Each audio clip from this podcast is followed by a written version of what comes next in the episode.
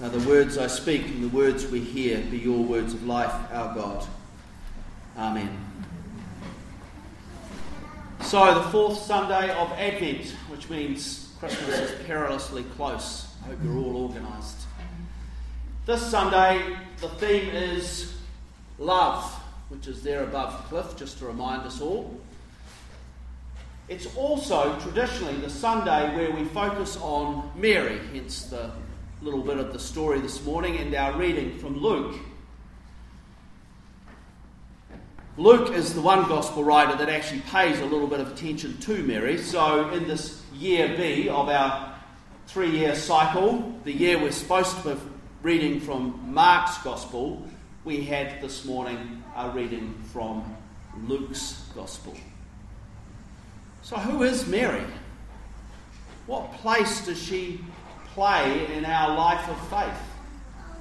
When we think of Mary, who is it that we think of? And how important is she for us?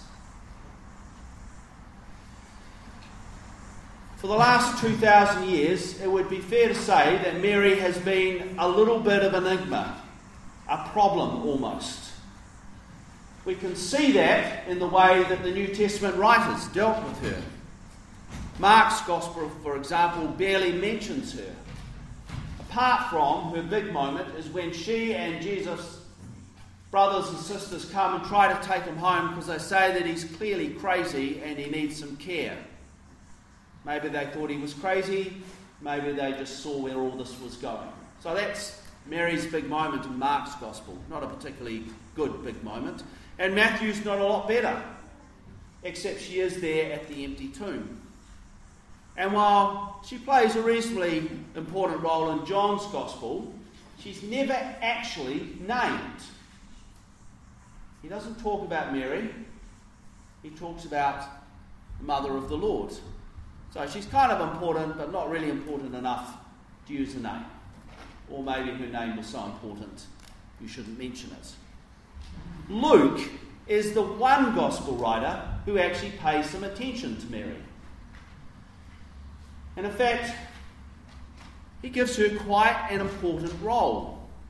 Now, over the centuries, Mary has been portrayed as, the, as a kind of model of womanhood. So, if you want to know what a good woman is, look at Mary, or a good mother, a model of motherhood. Well, Luke went way beyond that.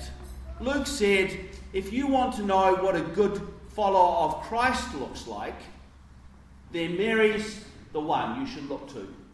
She is our model. Men and women, Mary is the one. Not Peter, not John, not the other apostles who you would think Luke thought would be pretty the ones to look at, but Mary. So for Luke, Mary was very important. The other gospel writers, not so much. And Paul doesn't mention her not even on the radar. So, within the New Testament, we have so unimportant we're not going to mention her, all the way through to she is our model. She's the one we should be looking to. And church history has shown exactly that same kind of continuum of ignore her to really important. In fact, at one point during the Middle Ages, she was deemed to be so important that there was a group of theologians who were pushing for a quaternity. They wanted to put Mary into the Godhead. So Father, Son, Holy Spirit, and Mary. So they haven't quite gone that far, but there would be a number of Christians today for whom Mary is just under God. For the vast majority of Christians, Mary is important. She is the mother of God. So for Catholics, Roman Catholics, Orthodox Christians, some Anglicans, and some Lutherans, she is super important. And then there's lots of Christians who don't think she's very important at all. So, what about the ones who think she is important? Well, even how we approach her is different. I've got a couple of friends who've just, well, one of them's still in Los Angeles having Christmas there, but uh, I had a couple of friends who have just finished being in Israel at St George's College, the Anglican college there that runs courses, and they took a group across from Tairāwhiti uh, to do one of these courses. And each day, Chris was putting up on his Facebook page pictures of where they'd been that day. And on one day, he said, This is Mary's tomb. And I looked at that and went, Yeah, that would be the Orthodox Mary's tomb, because if you're Roman Catholic, Mary didn't die. She was just bodily assumed into heaven at the end of her life. So there is no tomb, there's a church built on the site where she was assumed into heaven. So if there's a tomb, that's clearly orthodox. I've been there as well. So they have a site where she died and where she was buried. So even amongst Catholics and Orthodox, there's a difference to how important she was and whether she ended up, how she ended up in heaven. For us in New Zealand, anyway, because of our Protestant heritage, Mother of God can make us feel a little bit uncomfortable. But the Mother of God stuff is really important. Mary is the one who leads us into the mystery of the incarnation. To put that another way, Mary is the one who leads us into the mystery of what Christmas is about. Sometimes we get so tied up with the little baby thinking how cute it is that we forget the magnitude of what Christmas is about. That it is God most holy coming amongst us as one of us in the person of Jesus. And Mary is the vehicle for that. And so, Catholics and some Anglicans and some Lutherans pray the Angelus up to three times a day as a means of reflecting on the importance of the incarnation. The Angelus is hearing the beginning of the reading, that gospel reading we heard, and then a prayer reflecting on what that means for us today. What does the incarnation mean for us? For us as Franciscans, she's super important. She is our patron saint, and so there's tons of prayers to Mary, including one that I pray quite often, which says, May our Blessed Lady pray for us. May St. Francis pray for us. May St. Clare pray for us. May all the Franciscan saints pray for us. And so on. We start with Mary because she is number one. Within the Orthodox tradition, Mary was called the Theotokos, is called the Theotokos, which literally means bringing forth of God, and is more commonly translated as God bearer. And the importance of that theology was that you and I are also Theotokos. We are also God bearers. And so the invitation is how do we bring forth God in our world today? How are we God bearers? So that's one end of the spectrum. Mary is important. At the other end of the spectrum is the Protestant church. And we as Anglicans have one foot in the Protestant church. And the Protestant church reacted to all the excesses of Mary, Marian devotion and the kind of almost treating Mary like God and said, Mary is super unimportant and we should really just ignore her, except at Christmas when it's really hard to ignore her. But even then, we should just give her a pretty minor role.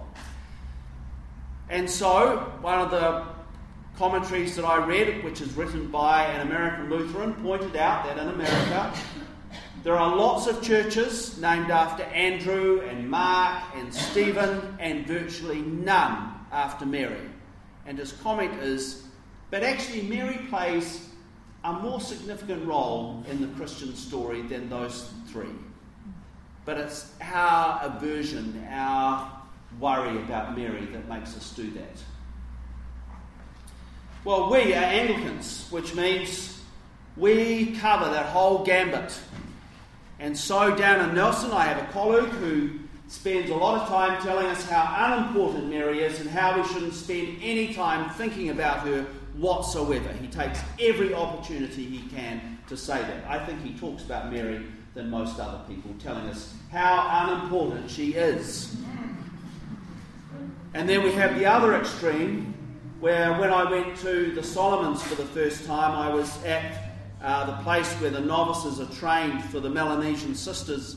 I was there at midday, and the bells rang. And I was there with Dorothy Brooker, who had been a missionary in the Solomons, and she and the head sister up there began to pray the Angelus. And at the end of it, the head sister said to me, Father, you didn't join us in the Angelus. And I said, I have never prayed the Angelus in my life. I wouldn't have a clue what the words were. And she was shocked that there were Anglicans who did not know the words of the Angelus. Because in Melanesia, they are high church, and at 12 o'clock, the bells will ring and people will stop and say the Angelus. It's just part of who they are.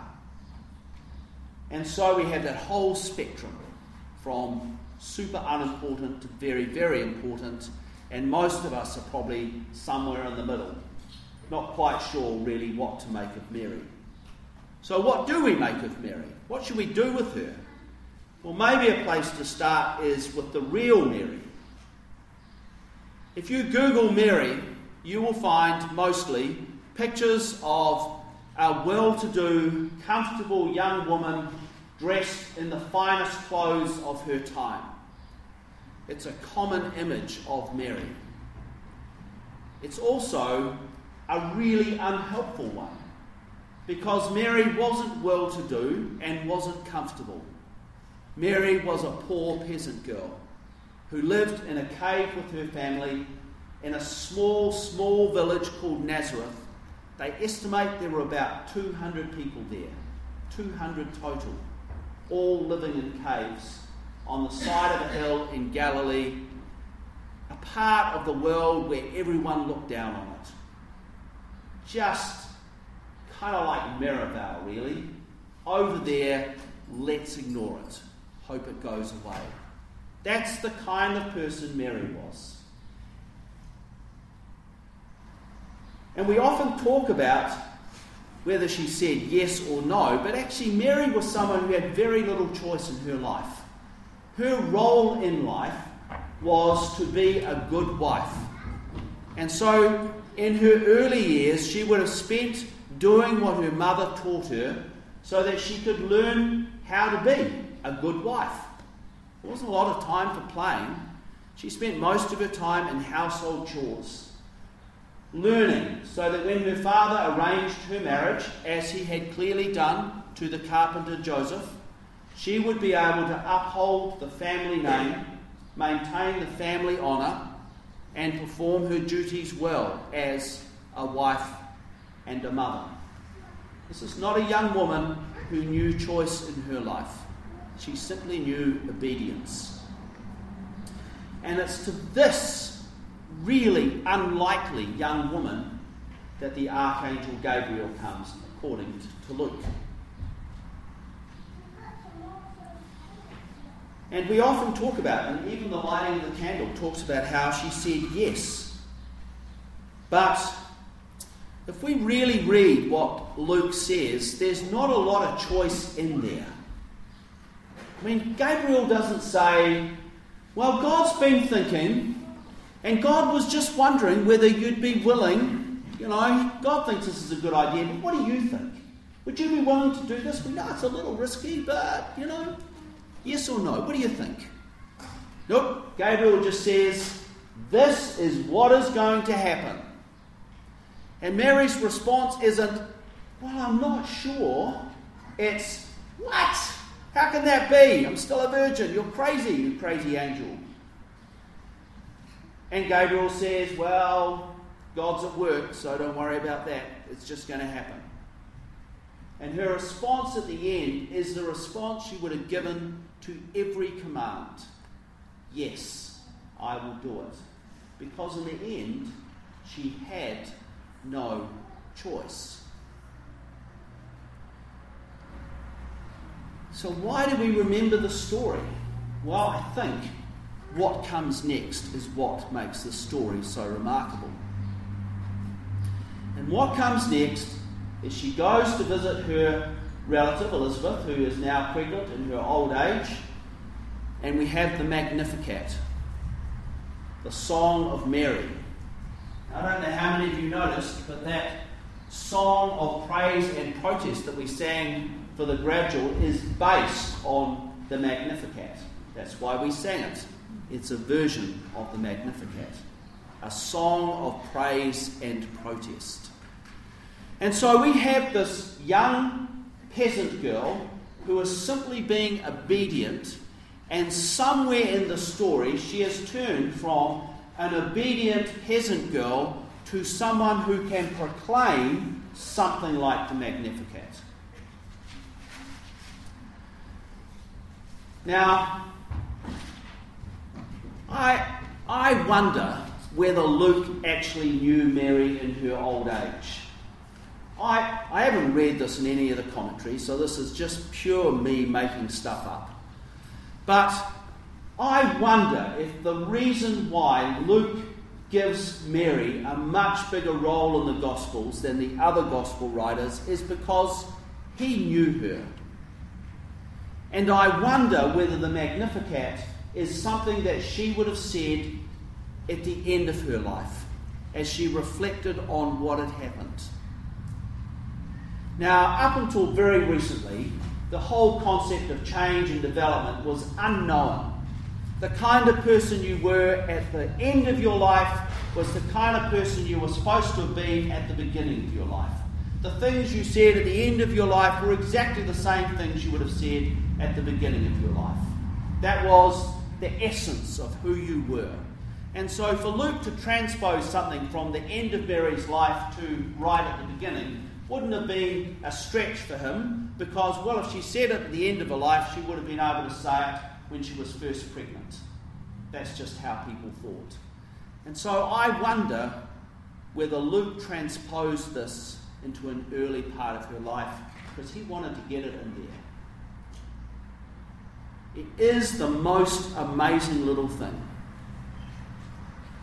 Those of us who grew up Anglicans long, long ago, back in the days when there was evensong, and you'd go to evensong and you would sing the Magnificat, probably missed what a song of protest it was. I can remember the first time I realised it was a song of protest, having sung it for years. So, how do we understand this Magnificat? Well, one of the commentators said to understand it, you first, have to, first of all have to understand why people think there are poor people in the world. Nowadays, we think there are poor people in the world because it's their fault.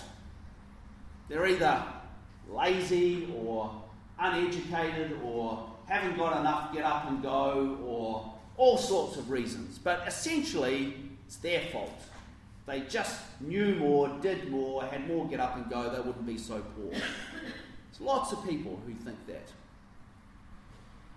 Up until very recently, it was thought there were, and I'm sure there are still people who think this, it was thought there were poor people in the world because it was God's will. All Things Bright and Beautiful is a lovely little song, isn't it? Luckily, we don't sing the last verse anymore because the last verse is all about the rich man in his castle, the poor man in his field. That's the way God wills it. That's the way it should be. And if you questioned the fact there were so many poor people, and if you questioned the way the rich lived their lives, well, lots of those people were deemed heretics because they were questioning the way that God had made the world. And that was certainly true 200 years ago, 100 years ago, and it was certainly true in Mary's time. And everyone thought that. Rich people thought it, they ruled by divine right. Poor people thought it, we are poor because God made us that way. So we should just get on and be poor and happy about it. Well, when you read the Magnificat in light of that, it becomes a really interesting little song. So remember, poor people are poor because God made it that way. Except Mary says about God, You have cast down the mighty from their thrones and lifted up the lowly. You have filled the hungry with good things, and the rich you have sent away empty. You have come to the help of your people, for you have remembered your promise of mercy. That is a clear statement that that is not God's will. Mary changed from being a poor peasant girl who knew no choice in her life to someone who could declare that God's will was for the world to be thought of differently. And this pregnancy was the moment that began. She understood that something huge was going on and that she was playing a role in it. She was a sign of what God was doing. That the cry of the poor had been heard and that God's reign of justice and peace had begun. As we heard last week, the good news is brought to the poor, release to the captives is proclaimed, the blind recover their sight, the oppressed go free, and the year of the Lord's favour is proclaimed. So, who is Mary for us? What role does she play in our life of faith? How is she inviting us to enter into this Christmas?